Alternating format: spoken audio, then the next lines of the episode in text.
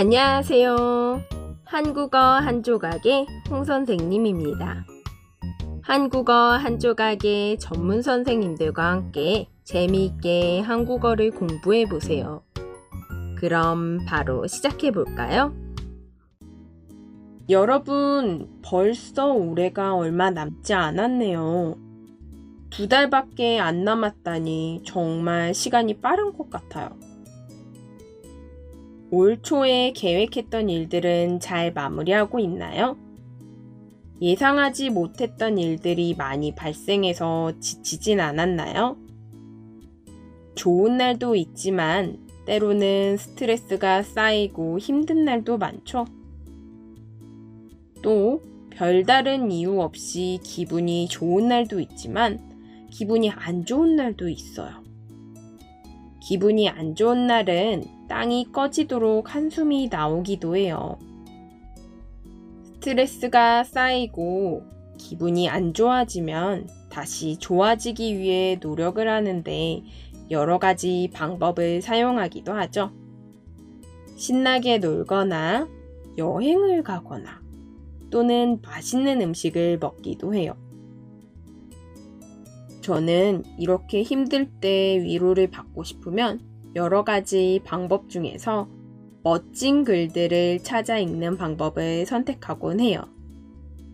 책을 읽으면서 찾아보기도 하지만 인터넷으로 검색을 해서 보기도 해요. 그런 글들을 읽다 보면 위안이 되곤 하거든요. 긴 문장으로 되어 있기도 하고 짧은 한 줄일 때도 있죠. 길지 않고 짧은 한 줄이어도 마음에 크게 와닿기도 해요. 현실적인 조언이 되어서 큰 위안이 되죠.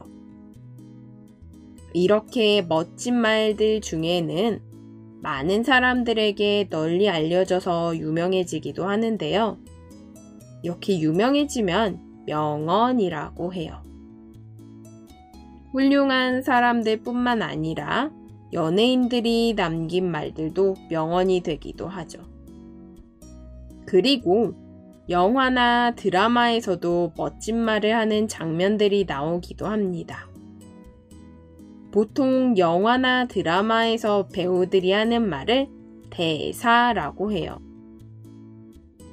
그리고 이렇게 특히 멋진 대사는 명대사라고 해요. 좋은 말 중에는 자주 보게 되고 특별히 더 기억하고 싶은 좋은 말들이 있어요. 어떤 사람들은 그 말들 중에서 하나를 꼭 기억해뒀다가 인생의 모토로서 생활 속에서 그 말대로 행동을 실천하려고 하기도 합니다. 이처럼 꼭 기억해두고 인생의 모토로 삼는 말을 좌우명이라고 해요. 그리고 집에서 가족들이 이런 말을 함께 정하기도 하는데요. 이럴 때는 가훈이라고 해요. 또 학교에서는 반마다 담임선생님들이 학생들을 위해서 미리 정하거나 학생들과 함께 정해서 학기 초에 잘 보이게 벽에 걸어두곤 합니다. 학교에서 정한 건 급훈이라고 해요. 회사에서는 보통 사장님이 정하는데요. 회사가 시작될 때 사장님이 마음을 다잡기 위해 정해요. 회사에서는 이걸 사훈이라고 합니다. 그리고 나중에 홈페이지에도 사훈을 적어서 설명하면서 회사의 분위기나 지향하는 목표를 함께 적어둡니다.